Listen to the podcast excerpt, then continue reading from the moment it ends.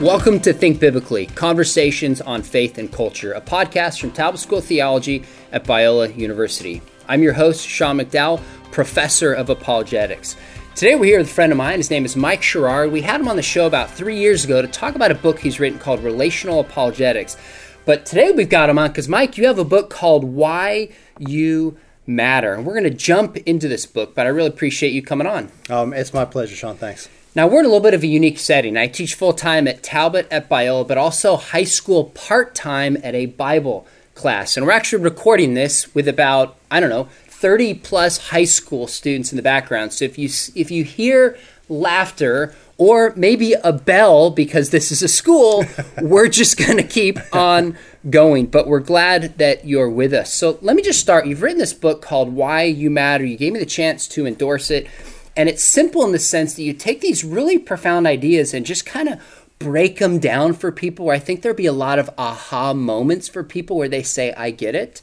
But tell me the story a little bit behind the book. Why write a book about why you matter?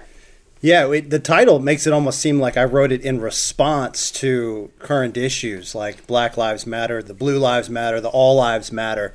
And though the book is certainly relevant to that, the idea for the book came probably four years ago or so. I was sitting in a Sunday school class with people my own age, and I started to notice that from one to every person in the room, they had the very difficult time of thinking outside of the box of, I am that which I do, as opposed to I who I am is fundamental to my nature and the fact that I'm made in the image of God. And so I know, and these were people that I, I grew up with in a sense. They've been going to church their entire life, yet they had abandoned a biblical understanding of what it is to be human and where our value and our significance is to be found. So that just put a, it was like a seed of an idea in my mind. And I started to test out this idea on this, how relevant is this? Where, where's the, where's the culture at, the church and the The, the secular world too. And so the first time I spoke on this was actually shortly thereafter at a couple of graduation ceremonies.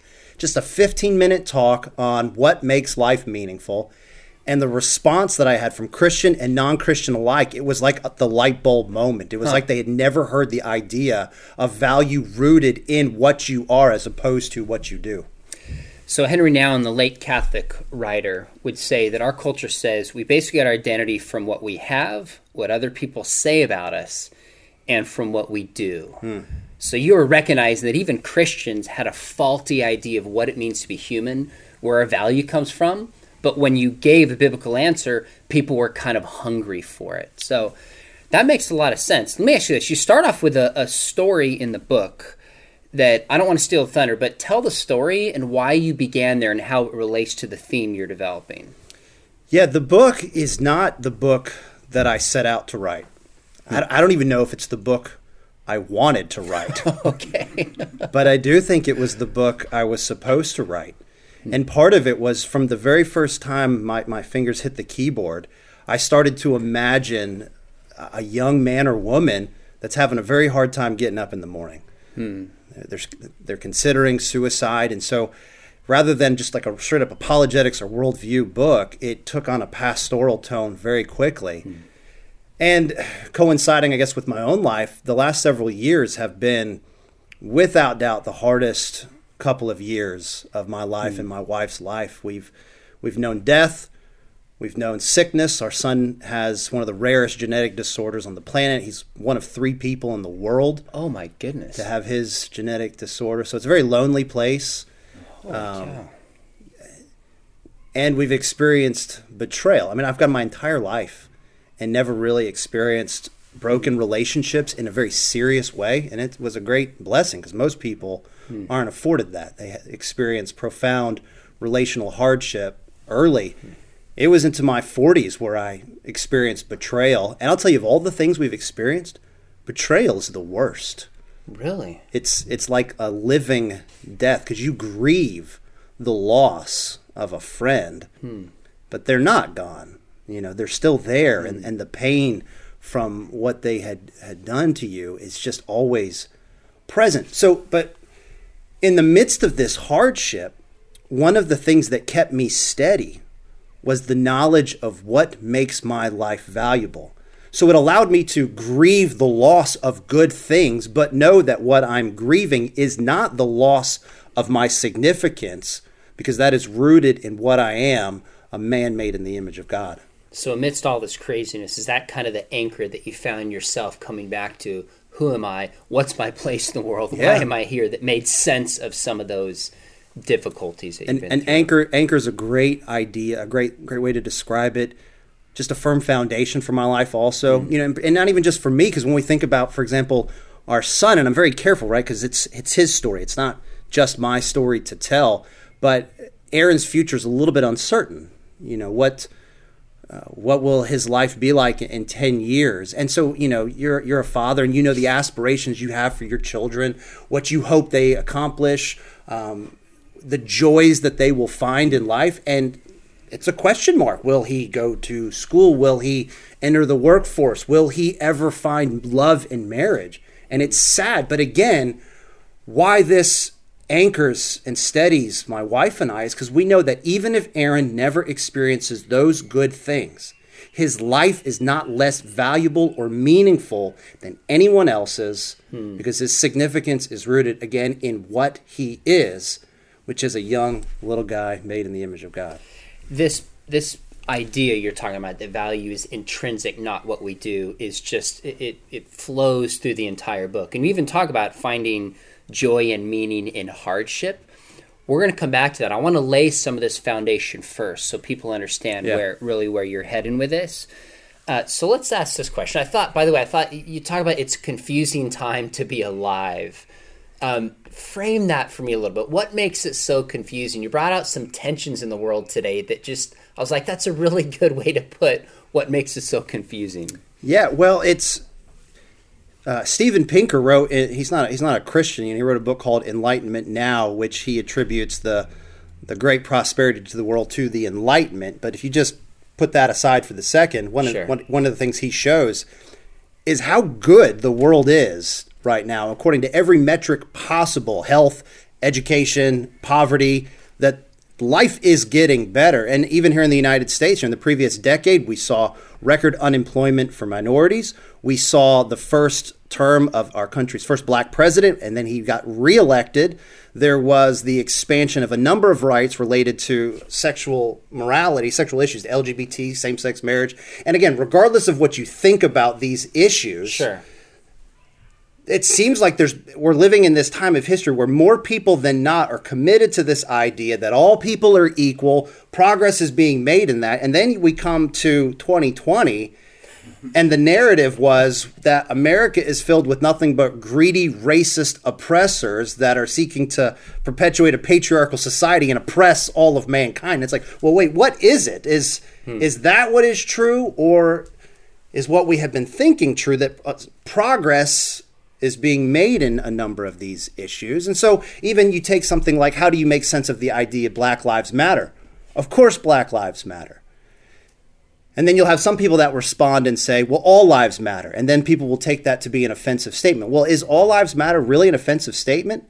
Well, yes and no. Huh. It is an offensive statement when it's used in a dismissive manner to kind of just cast aside the aspirations of our black brothers and sisters and their cry for social justice.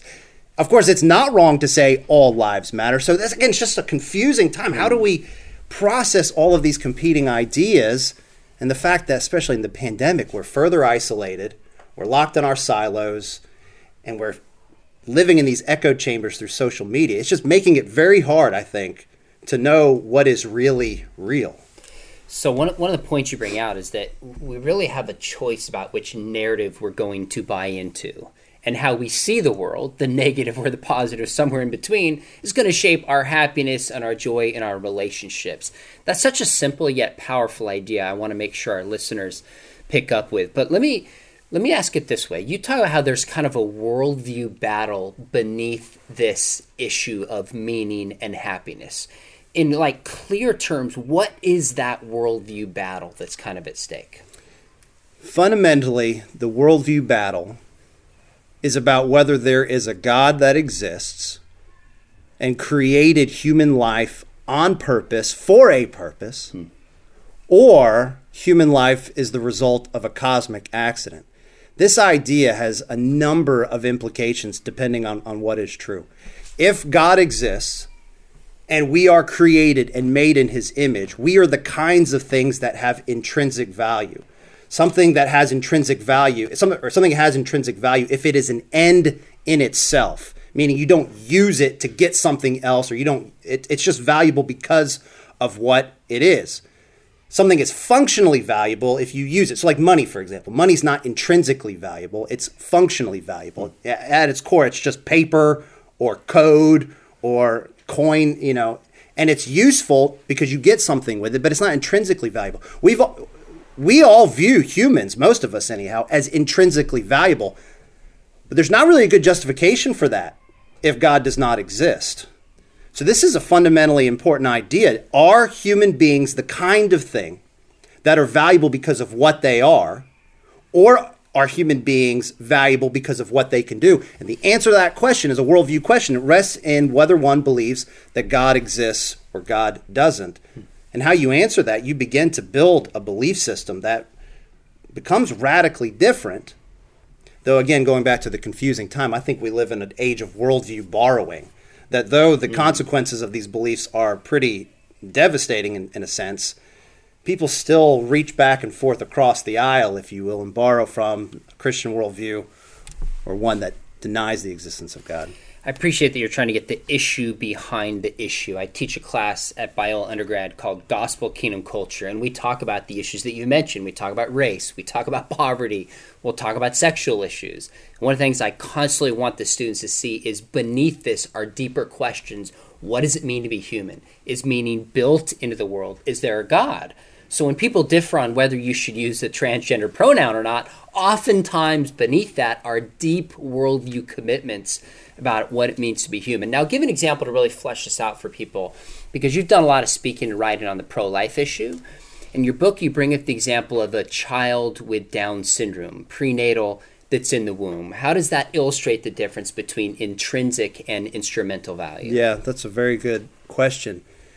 It's hard to know. Uh, you like that? You can't see that at home. But Sean, Sean, you did the fist pump. He's proud of himself for that question. So that was. Thanks for calling me out. That was nice. Uh, so it's hard to get exact numbers on how many uh, children are aborted with Down syndrome.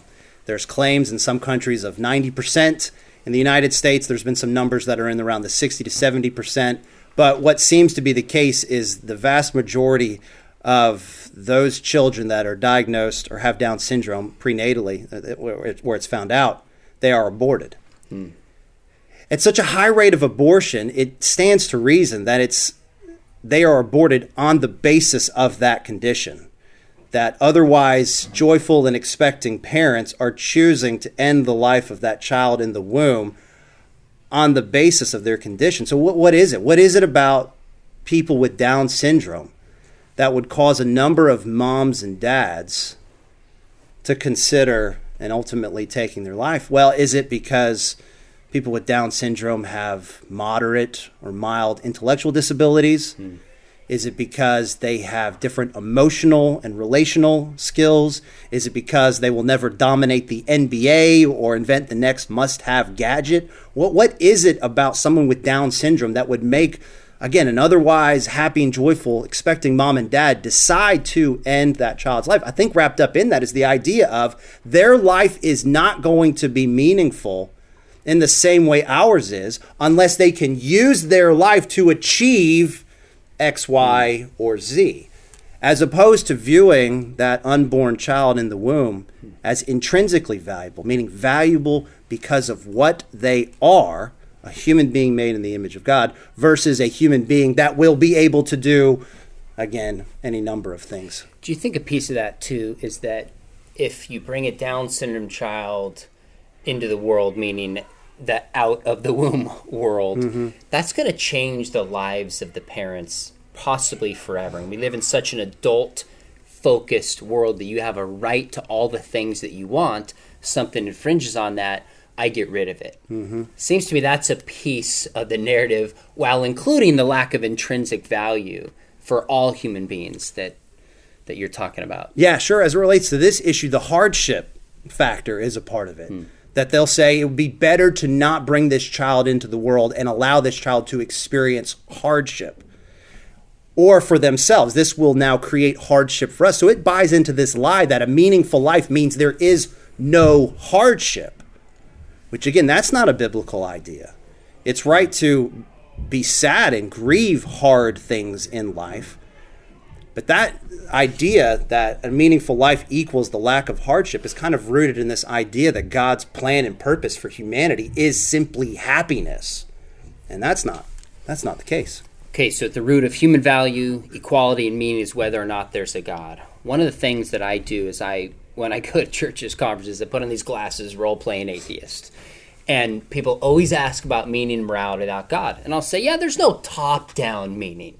But you can have bottom-up meaning. You can have relationships. You can have freedom. We can have good food. We can travel. Like, life is still good and there's meaning without there's without there being a God. So why do you argue that you can't have meaning as an inherent part of the universe if it's an accidental universe? Yeah, this bottom-up idea only works to the degree that we're all willing to go along with it. So if you take that idea bottom-up, rather, we create meaning and morality versus God giving us kind of an objective framework within which to live out our, our lives. Because it works like this. If God does not exist, life is here for no purpose. All of life is simply the result of a random process of genetic mutations. So life is inherently without any meaning. And this is a pretty readily agreed upon idea. There's there's some that would push back on this, but for the most part, those that would call themselves, consider themselves atheists, they would say, yes, life is inherently without meaning, and human life sure. is intrinsically without value. They say that's not a problem, though, because we can create meaning for ourselves, and we can obtain value through obtaining certain arbitrary characteristics. But here's this is where it doesn't work work out. Hmm. Basic questions that we all take for granted are actually very difficult to answer if God does not exist and there's not objective moral values. Like just the question, what is good? How do you define what good is if God doesn't exist? It's a simple question, and I, I would imagine a number of people listening, their intuitive response is, well, it's this, and their answer is going to be rooted probably in a Christian tradition that they maybe aren't even aware of. Right. But what is good? Is it pleasure? Is it the absence of pain? That's where a lot of these utilitarianists, they're hanging out today. You got the Peter Singers, even Sam Harris. He would be a consequentialist, same kind of thing, right? But is that really what is good? Are we to define good in terms of pleasure and the absence of pain? But even if we just, okay, let's just say we agree. Let's just say for the sake of the argument, we agree that what is good and what is bad, good is pleasure, bad is pain, and we develop a contract to maximize the most amount of happiness or pleasure for the most amount of people. Well, that's fine if I agree to go along with this, hmm. but what if I'm Thanos? What if I don't need you? What if you're in my way? You know, this social contract really works for the weak, in a sense. But if I'm powerful enough to exploit the system that you all have created, work it to my advantage, or even like Thanos, he's morally motivated. He he really he's not a he, yeah, he's not right. a selfishly motivated person, which is a fun idea really to explore. Why is Thanos a villain? He's only a villain if there is a creator God in the M C U. Hmm. If not, Thanos is probably the tragic hero of the story who sacrificially gives his life to maximize happiness for the most amount of living people. Because then this is where this is where outside of a God existing and human beings having intrinsic value and there being inherent purpose to life, there's no reason for me to go along with this social contract outside of self-interest. But what happens when my self-interest directs me to go against this social contract? If I can get away with it, why shouldn't I do it? Why shouldn't I prosper at your expense? What if I even were able to do it in a way where none of you knew it? Am I doing anything wrong in a meaningful sense?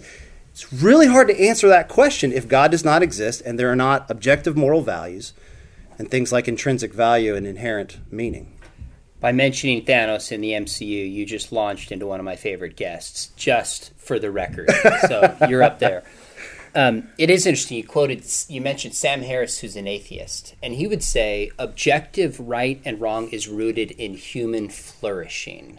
But of course, when you think about the word flourishing, it implies there's a way we're supposed to behave. Mm-hmm. Seems to imply there's a better way of living than another way of living, which only makes sense if there's a designer and a a mind behind the universe that made us to flourish a certain way. And of right. course, his answer is, if you concede that we flourish most, then you can get my moral system. Right. And I'm like, I'm not willing to concede no. that in a universe without God. That's a big price to pay. That's a that's a heavy price to pay. It's not a small thing to concede at all. No, you're exactly right. So let's get practical. I can imagine some people listening going, yes, you can't have meaning without God, can't have morality without God, but I believe in God and I still feel lonely. I'm still anxious. I'm still depressed. During the pandemic, twenty-five percent of sixteen to twenty-four-year-olds considered or at least contemplated mm. suicide. I would venture that many, if not most of them, believe in God. Mm. So why does that matter, these ideas, for the person who's actually just trying to feel good and not hurt? Yeah.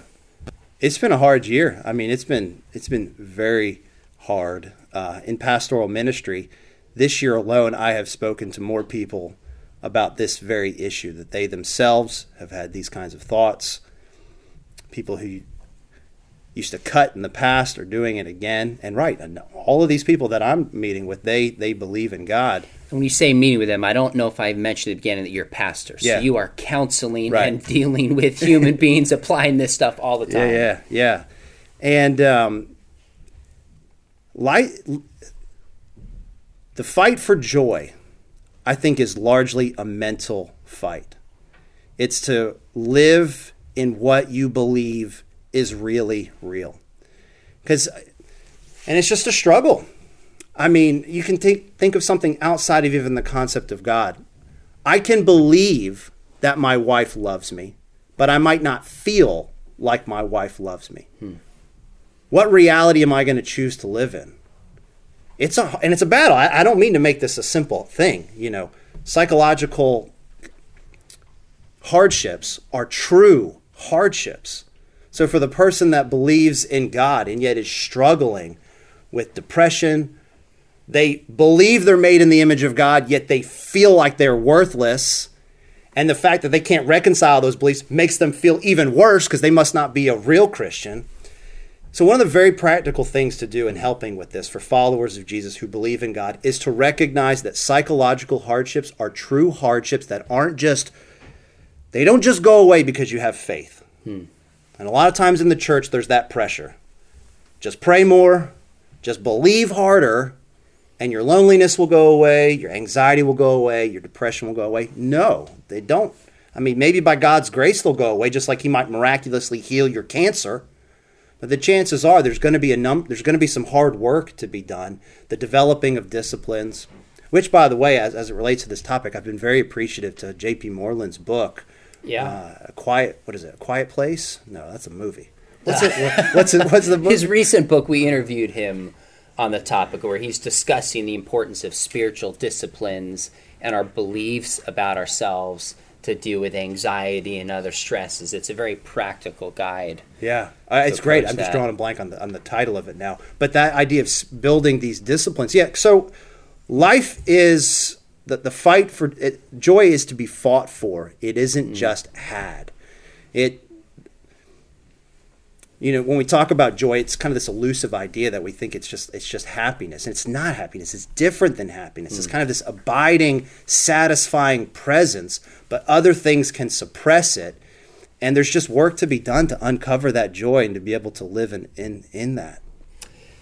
So you know Gary Habermas, one of the leading experts on the resurrection in the world, working on a three to four volume set, just this magnum opus, Defense of the Resurrection. A number of years ago, when he was in his mid-forties, his wife died. And he obviously fell into the grieving, mourning state of this. And what helped him process it is when a student said to him, he goes, you know, Gary, it's thank, it's great that you actually believe in the resurrection.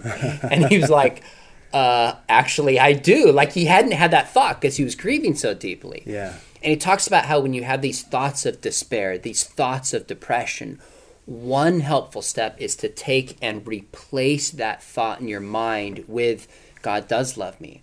God is sovereign. My life has meaning. Like you said, it doesn't magically make these things disappear, but it helps to transform our perspective and help us cope with some of the hurt. Yeah. And I thought that was such a practical example that he gave. Now, you have some sections in here about things that help us overcome this feeling of worthlessness. And you talk about relationships. I think if we learned anything during quarantine, it's we need flesh and blood relationships. Unpack what you go into in the book. Yeah, we're made for relationship. You go back to Genesis, which is such an important thing right now for the church to be spending some time in. But we are made for relationship. One, we are made in such a way as morally free creatures that are rational. We can know God, and we can comprehend His greatness. But it's just not that, you know, the, the, the account in Genesis, God makes Adam, and it was not good for Adam to be alone.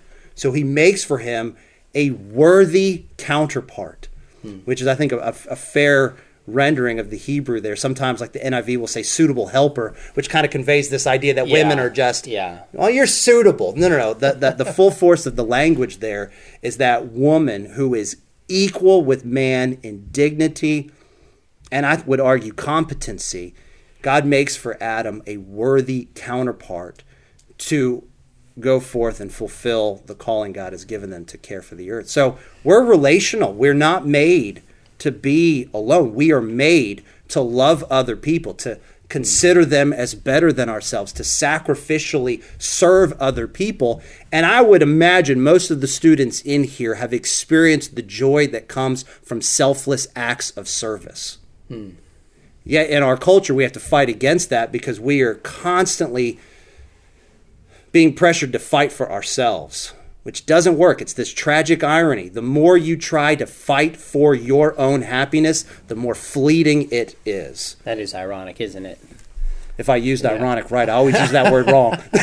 Well, it's, it, it's something you only find when you stop looking for it. Yeah. And like in the book, you, you talk about how the importance of work, like finding work, not necessarily paid work, but God made us to work. Yeah. And there's a sense where we find meaning in work. We find meaning and identity in our calling. Let me ask you two more questions to wrap this up. You have a chapter, and it's about finding joy in loving our enemies. I got to tell you, joy is the last word that comes to my mind when I think about loving my enemies. So tell us what you mean by that idea. I, I think right now, one of the, there's like a sickness that's crept in in our country and probably beyond, and it's hatred. And it's a sickness. When you are consumed with hatred for another person, it rots you on the outside. And it's like a complete suppression of joy. You can't let go of it. You go to bed plotting and scheming and thinking and assigning motives. And how can I get this person, get this person back? And it takes, it takes you over. So the simple idea of loving your enemies can be a very freeing and joyful idea. It's also an idea that changed the world.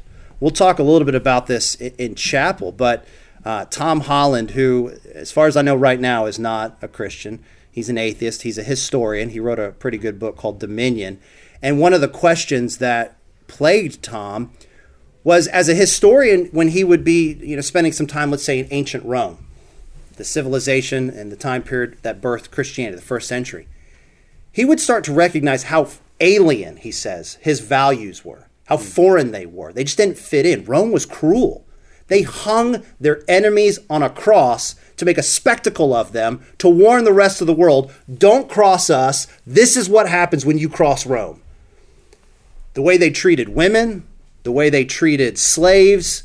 He has this beautiful line about, well, I'll save that, I'll save that for chapel. But he, he had this question, where did my mo- modern sensibilities come from? And his answer to the question was Christianity, the teachings of Jesus and the writings of Paul, and namely this Christian ethic to love your neighbor as yourself, love even your enemies. Because this was a foreign idea in the ancient world. And so here you have this, this great contrast in the first century. Rome, who takes their enemies and puts them on a cross, and Jesus, the Son of God, willingly goes on to the cross for His enemies.